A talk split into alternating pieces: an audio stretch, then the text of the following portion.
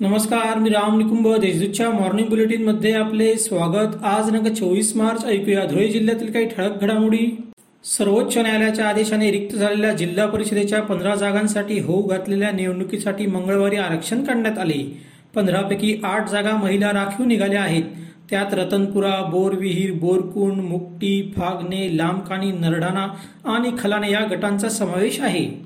धुळे शहरातील वाडी भोकर रोडवरील विनायक नगरातील मेडिकल दुकान चोरट्यांनी फोडून लाखोंचा मुद्देमाल लंपास केला. मंगळवारी सकाळी ही घटना उघडकीस आली. याबाबत पश्चिम देवपूर पोलीस ठाण्यात गुन्हा दाखल करण्यात आला आहे.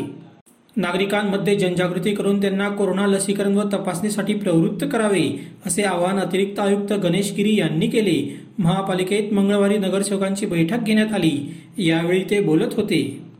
शहरातील खानदेश विकास अर्बन निधी लिमिटेड या संस्थेच्या माध्यमातून विविध ठेव योजनांवर आकर्षक व्याजाचे प्रलोभन दाखवून ठेवीदारांची तब्बल पंचवीस लाखात फसवणूक झाली आहे. या प्रकरणी संस्थेच्या मॅनेजिंग डायरेक्टरसह सात जणांवर शहर पोलिसात गुन्हा दाखल करण्यात आला आहे.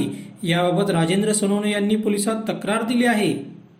पिंपळनेर तालुका साखरे येथे यशोदा कॉलनीत चोरट्यांनी भर दुपारी धाडसी घरफोडी केली. प्राथमिक शिक्षिकेचे घर फोडून रोख रकमेसह पंधरा टोळे सोन्याचे दागिने चोरून नेले. या प्रकरणी पोलिसात गुन्हा दाखल करण्यात आला आहे. कर्तव्यात कसूर केल्याप्रकरणी बोराडी तालुका शिरपूर प्राथमिक आरोग्य केंद्रातील दोन कर्मचाऱ्यांना निलंबित करण्यात आले. कनिष्ठ सहाय्यक योगेश गुरव व दादासाहेब नगराळे अशी दोघांची नावे आहेत. दोघे मद्यपान करणे विनापरवानगी कार्यालयात गैरहजर राहणे अशा विविध कारणांवरून वैद्यकीय अधिकारी डॉक्टर प्रसन्न कुलकर्णी यांनी ही कारवाई केली.